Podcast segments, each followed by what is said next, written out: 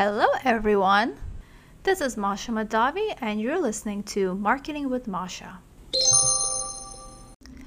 Yesterday, I spent a big portion of my day going through live user studies, which is something we do when we launch a new website or a new landing page. What that is, is we have people go on the page, we ask them very specific questions just to get a feedback on how they're browsing, what they like, what they don't like, making sure they're able to find all the information they need. It's really great way to justify some of the elements you want to put in, but also it shows you what is missing or if people actually find the information that you want them to find.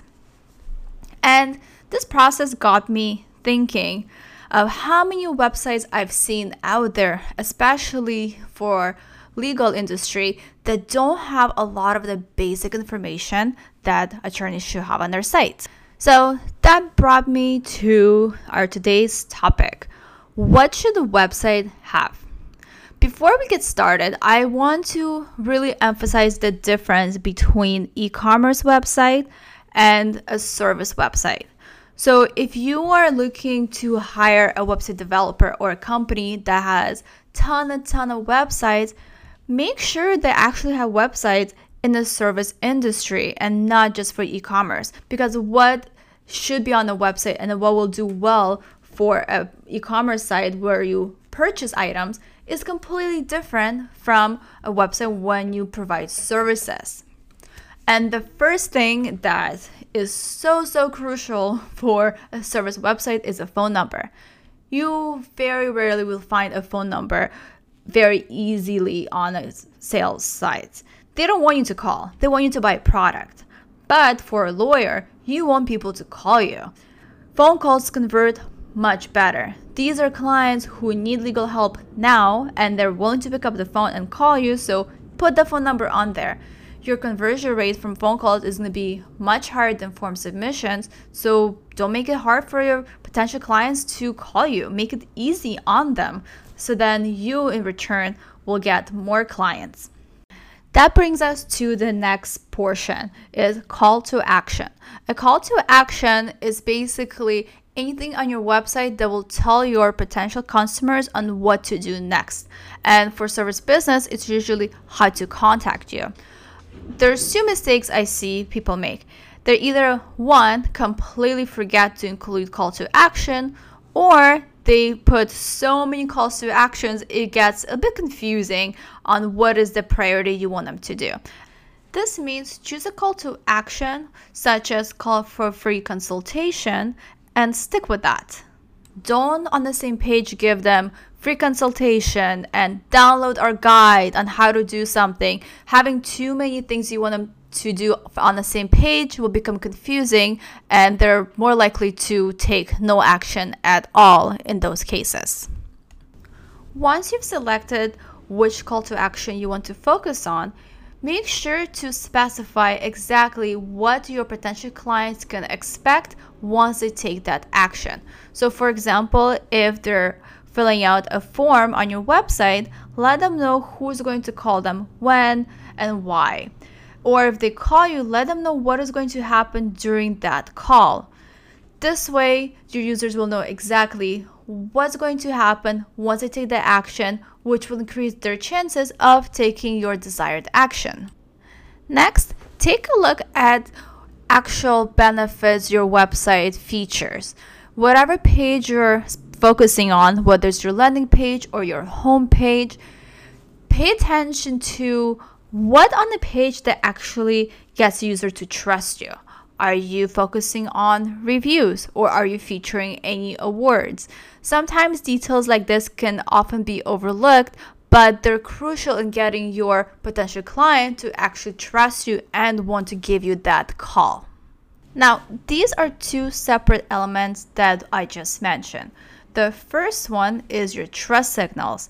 These are signals that imply that you are a professional, you're good at what you do, which include any associations in legal community, any awards that you might have received, such as super lawyers or AV preeminent ratings.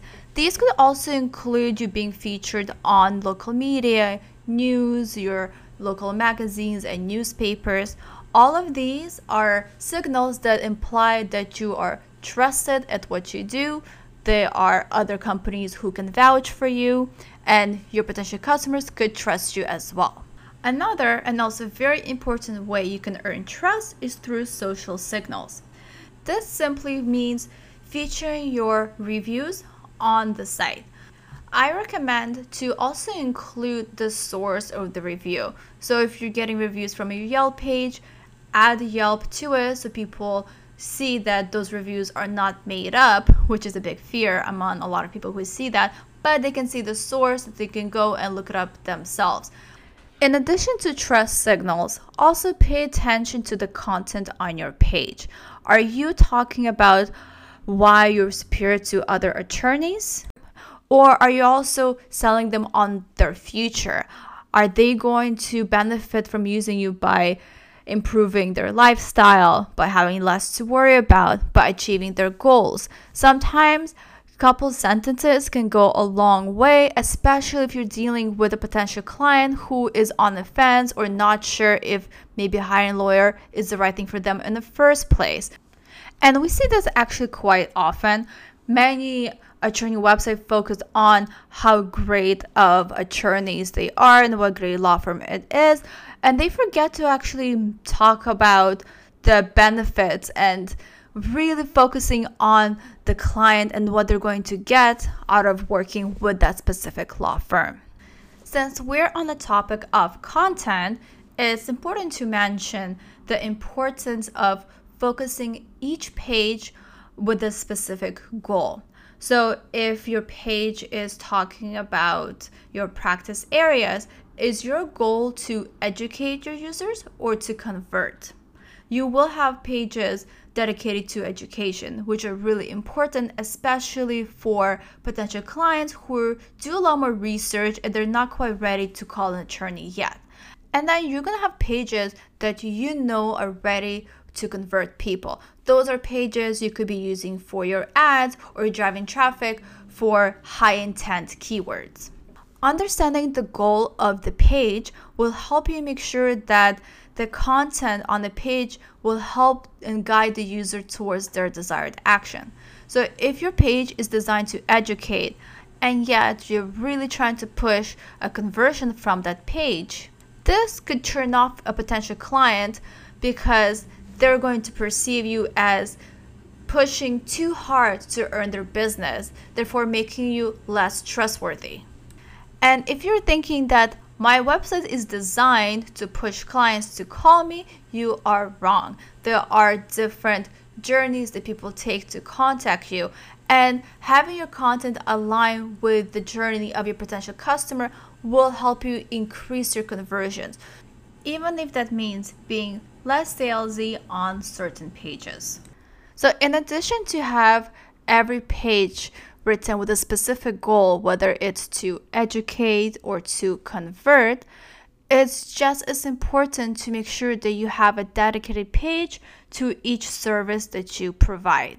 Now, the reason we want to have unique pages for each service is because that will make it a little bit more likely for you to get organic traffic to that page.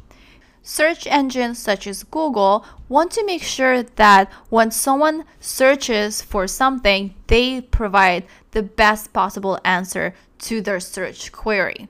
So if someone is searching for child custody lawyer, Google will show them a list of attorneys' websites with dedicated pages to child custody. Google will be much less likely to show a page that maybe mentions child custody but isn't necessarily focused on that topic. And instead lists all of your practice areas which even though in your eyes makes it relevant to what the user is looking for but there are better pages from your competitors that might better answer your potential customers questions. Now it might seem like it's a lot of additional work but it's worth taking the extra effort write additional pages for each service you provide have a page for every attorney on your staff and make sure that each page has a dedicated focus on one topic that the page is about. This will not only help you increase your conversion rate, but will also help you rank on Google and to be found more by potential customers. Now, let's talk about the actual design of the website itself. Now, when it comes to design, your personal taste will probably have a bit of an effect on what your website looks like. You could look at what your competitors are doing and try to mimic or be inspired by their designs. But that being said, a big mistake is to focus on what you think looks nice and not pay attention to what your customers like. And it could be a pretty complex process because, for example, you like very simple sites with a little information that goes straight to the point, but your customers actually want to see badges for your credentials and your award badges and they want to see reviews. So you need to find a way to incorporate what your user wants to what you think is visually appealing now a way to help you combine those is to design your website include what you like and then show it to potential customers, run a user study to see how people actually reacting to your site. Are they finding information that they're looking for? Are they asking questions like, oh, I'm not really sure what kind of law they practice? Because if they're saying those questions, then you know exactly what you need to do. Or if during the user study you're seeing people saying, well, I don't know if I can really trust them or their website seems too salesy, then you can make adjustments based on that.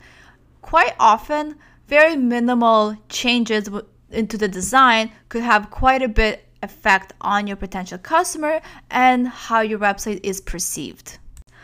Very often, when we work on new websites, our clients look on their office computers on desktops on what the site looks like. However, majority of clients often come through mobile devices. And the mobile design of the site is very often an afterthought of what it looks like. Generally, most companies design the desktop version and then they make it fit on the mobile device. The issue with that is sometimes some of the content that's important and you want people to see right away, they won't get to see on the mobile device until they keep scrolling down. And most people don't scroll far enough. So, in addition to making sure it looks nice on mobile, make sure the content that is important is actually close to the top. Great way to do this is to run the user studies task we talked about earlier on mobile devices. When you do that, you'll be able to see how far people are scrolling down. Are they getting to the content that you think is really important for them to see right away? And if not, it gives you a chance to move things around. In addition to the content, you'll also be able to see how they're navigating your site on the mobile device. Is it easy for them to get to the next step? Is your call to action visible enough?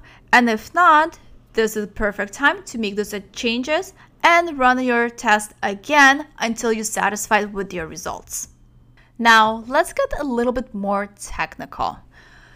We went over content, we went over calls to actions, we went over design, but there's some things that are just as important that is how fast your website loads. That is not something you can do on your own. You definitely need a developer's help. But the rule of thumb is it should load under 7 seconds and make sure to test it on a 3G network. Some of your potential clients might not have high speed internet, so testing on a slower networks is important to make sure that your website will look good for them as well. Keep in mind, using a lot of images will slow down your site. So maybe if you want to put a video, you can lazy load it so it doesn't load the first thing. So your potential clients, when they get to your website, they can actually see the site while your video is loading in the background, which is something they won't even know is happening anyway. This way, your customers are not waiting staring at the blank screen while everything loads together. This is a really great trick to make sure that you don't lose customers to a slow loading site. Now, the last thing I want to talk to you about is my personal pet peeve when I see on sites is uh, sliders. Sliders are usually in the place where the banner is, and you can generally slide through several images and messaging. It was very popular over five years ago, but as time moves on, there have been multiple studies that have concluded that those sliders do absolutely nothing for your website. First of all, they slow down dramatically how long it takes your website to load. But secondly, people don't actually stare at your homepage long enough to read all of your sliders.